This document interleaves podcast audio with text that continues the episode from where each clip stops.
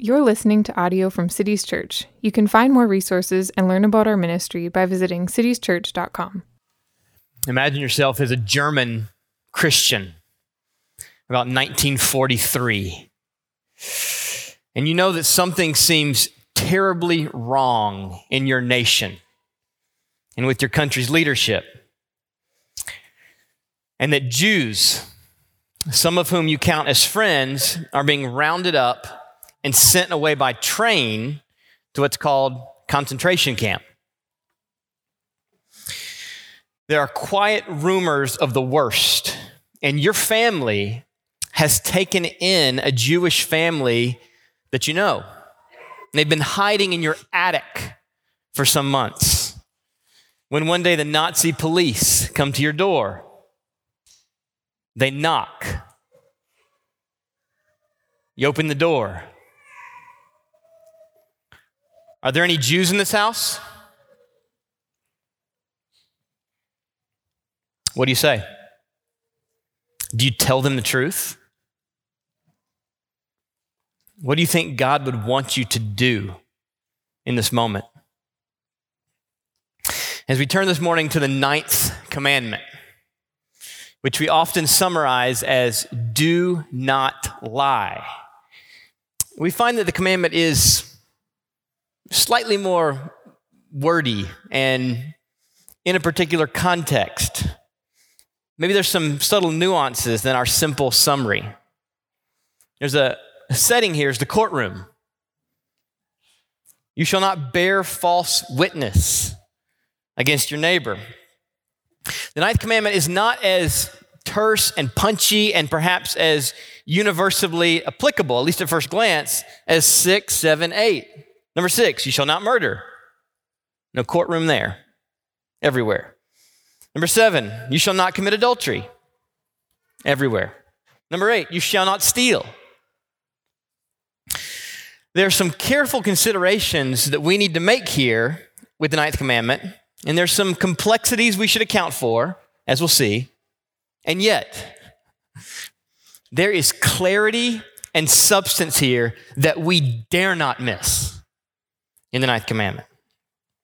So let's begin with a definition of lying based on the ninth commandment, as one of my professors did. And then we'll consider the ninth commandment first in black and white, and then we'll consider some hues of gray, and then finally we'll talk about the ninth commandment in full color, so to speak. So, what is lying? One of my favorite seminary professors, a guy named John Frame, wrote a big, thick book on ethics. And one of the ways that he organizes his ethics is on the Ten Commandments. Very helpful. If you want some helpful sources for continuing your study of the Ten Commandments, Frame's ethics book is fantastic, as well as we've talked about Westminster Larger Catechism. We'll go there later on this morning. Here's his definition of lying based on the ninth commandment he says, A lie is a word or act that intentionally deceives a neighbor in order to harm him. A, a, word or act that intentionally deceives a neighbor in order to harm them. And we typically think of lying as happening with our words. And that, that's right. That, that, is, that is typically the case. Proverbs 18 21 says, Death and life are in the power of the tongue. And we know this. Death came into the world through the deception, Genesis 3, of Satan, of Adam and Eve. And life, eternal life, comes through the truth of the gospel. But lying can also be acts or behavior. It's not just what we say, we can also communicate falsehood with our actions. Revelation 22 15 talks about that outside the new heavens and new earth are the dogs and sorcerers and sexually immoral and murderers and idolaters and everyone who loves and practices falsehood. You can tell falsehood and you can practice falsehood. Lying is also intentional. We're not talking here about miscommunication or misunderstanding, even though those are culpable. Or accidental deception, but intentional deception through words and actions. And at least here, we're not talking about enemies. We're talking about neighbors. You, share not, you shall not bear false witness against your neighbor. The rules of engagement, say, for war are different than the typical courtroom context. In war, you are not under obligation to tell the truth, the whole truth, and nothing but the truth to your enemy. And also, there's some games or sports in which it's agreed upon that there are certain forms of deception that are according to the rules, while other forms may not be. Like stealing in baseball, that would break the commandment to steal, but not in baseball. Part of the game. Stealing a basketball. In football, intentional deception plays a major role in the game. Bootlegs and flea flickers and a corner blitz. But there's other forms of deception that are not according to the rules, like breaking the huddle with 12 or 15, or sending multiple men in motion at the same time at the snap. So there are different contexts war, games. Finally, here, lying seeks to do harm to a neighbor. So we're not talking about a scenario in which you might intentionally deceive someone, perhaps somebody about to jump from a bridge, in order to help them and keep them alive. I'm not ruling that out. One more disclaimer here under the definition. Not all lies are bald faced. Most are half truths, perhaps. Lies intend to deceive a neighbor for his harm, or at least for the selfish benefit of the liar. And half truths are often the most effective manner of lying. This is the kind of lying that Satan's known for, beginning in Genesis 3. So, lying according to the ninth commandment, is a word or act that intentionally deceives a neighbor in order to harm them. And in the main, the story of truth and lies is plain enough in the scriptures in black and white. Throughout the scriptures, there is a stark contrast between telling lies and speaking the truth, bearing false witness, whether in court or in conversation with a neighbor not only undermines the order of society, but is an affront to God Himself. Easy as it might be to tell a half truth, lying is a big deal to God. He takes it very seriously. Consider some of the contrasts in the scriptures. Let me give you a few examples. On the one hand, God never lies, Titus 1 2 says. In fact, Hebrews 6:18 says it's impossible for him to lie. On the other hand, Satan is the father of lies. Going back to the garden in Genesis 3. And Jesus said of Satan, when he lies, he speaks out of his own character, for he is a liar and the father of lies. John 8 44. God hates lies. Proverbs 6, 16 to 19. And God delights in truth. Proverbs 12, 22. The essence of sin is exchanging truth for lies. Romans 125. Unbelievers lie. It's a typical attribute of the unbelieving in Romans 3, 13 to 14, quoting the Psalms. Their throat is an open grave. They use their tongues to deceive. The venom of asps is under their lips. Their mouth is full of curses and bitterness. Lying is typical behavior for the unbelieving. And God hates liars and will destroy them. Psalm 5 6. You destroy those who speak lies. The Lord abhors the bloodthirsty and deceitful man. And then to go to the end, to Revelation again. Revelation 21 8. As for all liars, their portion will be in the lake that burns with fire and sulfur. But the gospel is called the word of truth. So Paul calls it.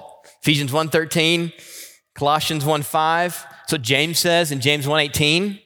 It's one of the best nicknames for the gospel in the New Testament, the word of truth. And the church, as we saw about a year ago in 1 Timothy 3, is the pillar and bulwark of the truth of the gospel. The pillar holds up for all to see, the bulwark protects the sides. That the church is the one that holds up and displays the gospel, and the church holds fast to the gospel. 1 Timothy 3 15. While false teachers speak lies, 1 Timothy 4 1 to 3, genuine teachers speak the truth. 2 Timothy 2:15 No need to be ashamed rightly handling the word of truth. While lies express unbelief, truthful speech reveals purity of heart. This is Psalm 24, 3 to 4. Who shall ascend the hill of the Lord? Who shall stand in his holy place? He who has clean hands and a pure heart, who does not lift up his soul to what is false and does not swear deceitfully. And then Romans 14, 4 to 5 talks about those who follow the Lamb wherever he goes. These have been redeemed from mankind as firstfruits for God and of the Lamb, and in their mouth no lie was found, for they are blameless. Sinners enjoy lying. Proverbs 18:8. But God's people speak the truth and love the truth. Colossians 3, 9 to 10. So from the garden to Sinai, to the Psalms and Proverbs, to the Gospels and Acts, to the epistles, to the book of Revelation, the story of truth and lies is told in black and white throughout the Bible. On the one side, you have God and truth and the gospel and his people and honesty and joy. And on the other side, you have Satan and deception and destruction and misery. And while there is this certain straightforwardness to the contrast between lies and truth, we know life is complex. Life is complex. The longer we reflect on the simple truth of the ninth commandment, the more we see the surprising ways that it's manifested in our lives and how relevant the ninth commandment is to everyday life. Give this some thought. If, if the ninth commandment doesn't seem immediately relevant to your life, you haven't thought it through very deeply. I'm trying to, trying to help here with this. And one place we've gone in the series to get help has been this Westminster Larger Catechism. If you want to do a study on the Ten Commandments, I would recommend Westminster. Also, also a good lesson in English to kind of wade through some of that old Puritan English from the mid 17th century. In the Westminster Larger Catechism, questions 144 and 145 are about the ninth commandment. Question 144 asks, What are the duties required by the ninth commandment? And then 145 says, What are the sins forbidden by the ninth commandment? Now, I won't read the entirety of those two questions and answers for you, but let me just highlight three things. As I lingered over these two questions in the Westminster Larger Catechism, three things really stood out to me that may be helpful applications for us, extensions for us of the ninth commandment here in 2020 as Cities Church. Let me read those for you. I'll, I'll, I'll give you the language from Westminster with a brief explanation. The first one preserving and promoting the good name of our neighbor as well as our own. So the ninth commandment commends that we would preserve and promote the good name of our neighbor as well as our own. Lying isn't just about what we say to somebody's face, but it also concerns how we talk about others. And it, it's more than simply avoiding slander and gossip. That's for sure included. But obeying the truth of the ninth commandment means protecting and preserving rather than besmirching the reputations of others. Whether that's in face to face communication or whether it's in the cesspool of ninth commandment breaking online, social media. And it begins in our hearts. Here's how Westminster fleshes it out. The ninth commandment, obeying the ninth commandment, includes a charitable esteem of our neighbors. This is in the heart. A charitable esteem of our neighbors, loving, desiring, and rejoicing in their good name, sorrowing for and covering of their infirmities, freely acknowledging of their gifts and graces, defending their innocence, a ready receiving of a good report an unwillingness to admit an evil report concerning them. I came across a quote here from John Calvin about this unwillingness to receive an ill report. that was so interesting. Here's Calvin. He's talking about us as sinners, how, how prone we are to do this. He says, We delight in a certain poison sweetness experienced in ferreting out and in disclosing the evils of others. Well, that's gossip, whether it's online, those magazines at the grocery store. and let us not think it an adequate excuse if, in many instances, we are not lying. There's, there's, there's more involved here than simply avoiding lying, technically. For he who does not allow a brother's name to be sullied by falsehood, by his own speech, also wishes it to be kept unblemished as far as truth permits. In other words, if you love the truth that is commended in the ninth commandment, not only will you keep yourself from speaking words that would damage the reputation of somebody else, but you also would not admit, not receive an unfounded, unfair, ill report of somebody else to your ear, but push back in various forms. Maybe a sharp rebuke, or maybe just saying, well, that may not be the whole story. Have you considered this? But I know this about that person. Being a truth teller means going to bat for other people. It means refusing to be cynical of others. Westminster calls that unnecessary discovering of infirmities. oh, man. Giving the benefit of the doubt to others and wanting to do so. God's got to do heart work here. And this is the kind of thing God's in the business of doing. He does heart work. And Westminster also thinks that it's a good thing to defend yourself in normal circumstances it says we should love and care for our own good name, defending it when need requires. So, the first little discovery here from Westminster and application is preserving and promoting the good name of others also includes ourselves. Number two, then, keeping the ninth commandment means not outfacing and overbearing the truth. Not outfacing and overbearing the truth. What does that mean? We saw in 2 Timothy 2 15 that we are to rightly handle the truth. Meaning, there's wrong ways to handle the truth. Elsewhere, Westminster forbids speaking the truth unseasonably or maliciously to a wrong end or perverting it to a wrong meaning. Ephesians 4:15 tells us to speak the truth in love. There's a proper way the truth should be spoken. Telling the truth means more than just saying true things without any concern for how and when and where and why. Truth is precious. Don't throw the pearls before swine. Specific truths are for specific times and seasons and places and reasons.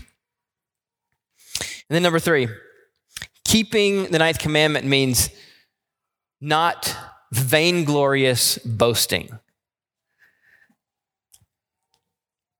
That's Westminster's way of saying going against the grain on social media, right? My dad would call this tooting your own horn, ruled out by the ninth commandment, I believe. Westminster expands it to say that we should not think or speak too highly or meanly of ourselves or others, denying the gifts and graces of God. If you, if you want a key text book with this, Romans 12:3. How important Romans 12:3 is for how we talk about ourselves. Paul says, Don't think of yourself more highly than you ought to think, but think with sober judgment, each according to the me- measure of faith that God has assigned. So, what's ruled out there is both an inflated view of self and over speaking about yourself, as well as undermining the graces and gifts of God. The measure of faith God has assigned. So the story of truth is told in black and white, and there is a stark contrast to it. Even though the applications can be complex and perhaps surprising, more so than simply what seems immediate. But what about the Jews in the attic with the Nazis at your door? And what about the Hebrew midwives? Just a few months ago, we were in Exodus chapter 1, and we learned about the Hebrew midwives who did not tell the truth to Pharaoh. And Exodus 1:20 says, God dealt well with the midwives. And what about Rahab? You know the story of Rahab in Jericho, who hid the spies, Joshua chapter 2? She lied about the spies, so to speak. Seems like it. She definitely deceived her neighbors related to the spies. And Hebrews 11:31 says, "By faith Rahab the prostitute did not perish with those who were disobedient because she had given a friendly welcome to the spies." Rahab's commended by Hebrews chapter 11. So there are gray situations in life. Not many, but there are some. In addition to the midwives and to Rahab, the life of David, both before he was king and then in his old age, is attended with what we might call several gray scenarios. It's really interesting how these, how these kind of uh, cluster in 1st and 2nd Samuel related to the life of David. Getting David to the throne and then keeping David on the throne during the rebellion of his son, Absalom, was no small thing. These, these were times of turmoil, these were desperate times, a chaos. That's what you see. Uh, people are more prone to lie and bend the truth when times are desperate. So, the first set of circumstances for David is when Saul is king, and God means for David to be the next king, and for Samuel to anoint David to be the king, and he knows that Saul's not going to be happy about that. And the prophet Samuel anticipates that Saul is going to, is going to respond like he ends up responding. So in 1 Samuel 16, Samuel is ready to deceive Saul if Saul asks where he's going when he's going to Jesse's house to anoint the next king. And then in 1 Samuel 20, David with Saul's son Jonathan, who was his dear friend. They strategize about a deception against against Jonathan's father Saul because David's life is under threat from Saul. And so, David, when he's on the run from Saul and he's in danger among the Philistines, he deceives Achish, the king of Gath. This is 1 Samuel 27. When Achish asked, Where have you made a raid today? David would say, Against the Negev of Judah, or against the Negev of the Jerahmeelites, or against the Negev of the Kenites rather than telling the truth that he'd actually made a raid against the Philistines. But perhaps the closest scenario to the Nazi question in on the first half of David's life before his reign is in 1 Samuel 19, verses 11 to 17. It's really striking. David is married to Saul's daughter, Michal. And David's under threat. And Michal, Saul's daughter, deceives both her father's men and her father in helping David escape from the threat on his life. This is 1 Samuel 19, 11 to 17. I'll read it. Saul sent messengers to David's house to watch him, that he might kill him in the morning when life is at stake. But Michal told him, If you do not escape with your life tonight, tomorrow you will be killed. So Michal let David down through the window, and he fled away and escaped. And she took an image and laid it on the bed and put a pillow of goat's hair at its feet and covered it with clothes. And when Saul sent messengers to take David, she said, Here's the lie, he is sick. So she's deceived with her actions, making it look like he's in the bed when he's not, and in saying that he's sick. Then Saul sent the messenger to see David, saying, Bring him up to me in the bed that I may kill him. And when the messengers came in, behold, the image was in the bed, and the pillow of the goat's hair at its head. And Saul said to his daughter, Why have you deceived me thus, and let my enemy, he calls him an enemy, let my enemy go, so that he has escaped? And Michal answered Saul, her father, He said to me, Let me go. Why should I kill you? So she deceives him again in word. And then later in David's life, when his son Absalom rebels and tries to seize the kingdom, David uses on multiple occasions what we might call righteous deception as he's running for his own life. In 1 Samuel chapter 2, verses 15 to 34, David says to his servant named Hushai, as David's leaving town to protect his life from Absalom, he says to Hushai, If you return to the city and say to Absalom, I will be your servant, O king, as I have been your father's servant in time past, so now I will be your servant, then you will defeat for me the counsel of Ahithophel. Ahithophel had been David's counselor and had switched sides to Absalom when he thought that Absalom might take over the kingdom. And so David, in this righteous deception, sends in his friend Hushai to pretend that he's going to Absalom's side to defeat the counsel of Ahithophel. And it works. It's part of saving David's life. And then just two chapters later, this is similar again to the Nazi Jew scenario. Two of David's servants, and these are the sons of the priests, they are on the run from Absalom's servants and they need to hide. And a woman who's faithful to David hides them in a well. This is 2 Samuel 17, 19 to 20. The woman took and spread a covering over the well's mouth and scattered grain on it, and nothing was known of it. Then Absalom's servants came to the woman at the house, and they said, Where are Ahimaaz and Jonathan? Those are the servants. And the woman said to them, They have gone over the brook of water. They're gone, similar to what Rahab does. And then they had, and when they had sought and could not find them, they returned to Jerusalem. So, what do we say about these gray scenarios that are, are not condemned, but are part of saving the anointed's life and bringing him to the throne? Are there times when it's righteous not to tell the truth? Because truth telling is far and away normative for God's people and in the Christian life, the burden should be on the one who wants to use deception and justify it. And when in doubt, tell the truth. And the burden of proof should be on the one who wants to use righteous deception. Let me give you three observations about these Old Testament scenarios, these gray scenarios. Number one, these are exceptional circumstances. They are not normal. They are unusual even extraordinary. The Bible is a big book with hundreds and hundreds of accounts, historical accounts.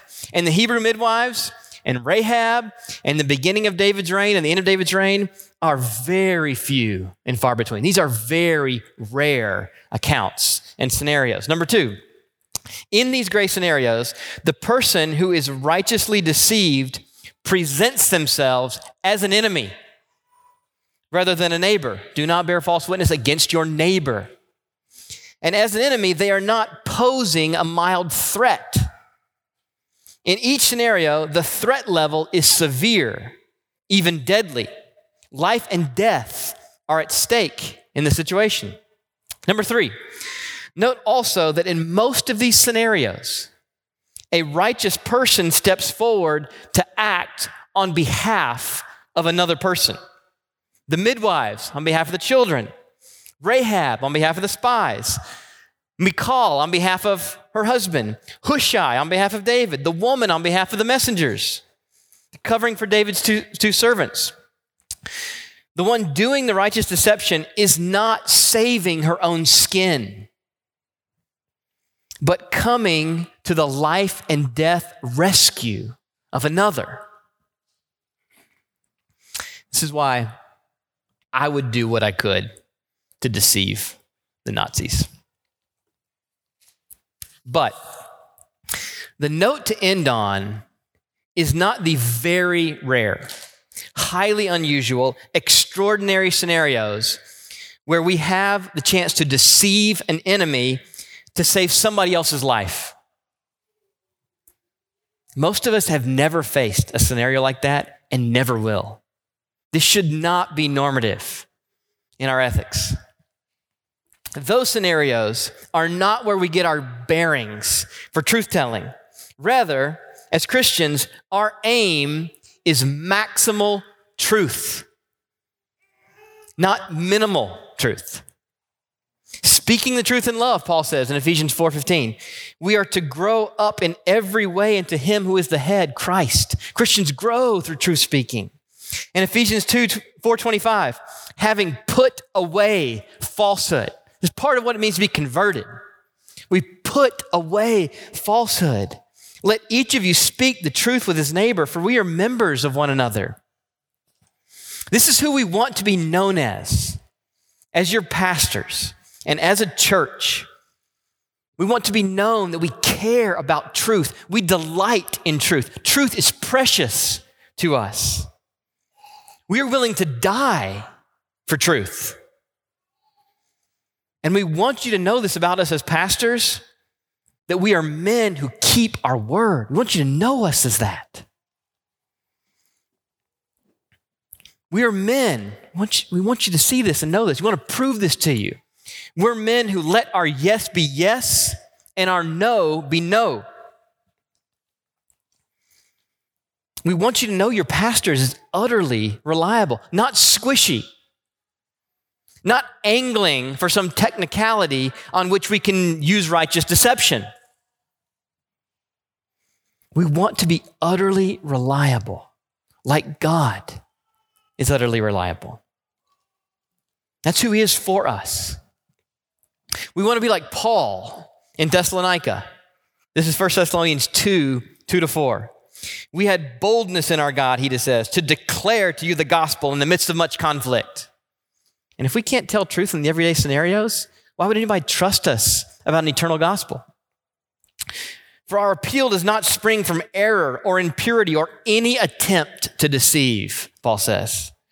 But just as we have been approved by God to be entrusted with the gospel, so we speak, not to please man, but to please God who tests our hearts. We want to embody the vision as pastors and as a church of 2 Corinthians 2:17. We are not like so many peddlers of God's word, but as men of sincerity, as commissioned by God, in the sight of God, we speak in Christ. And then finally, this one's best of all.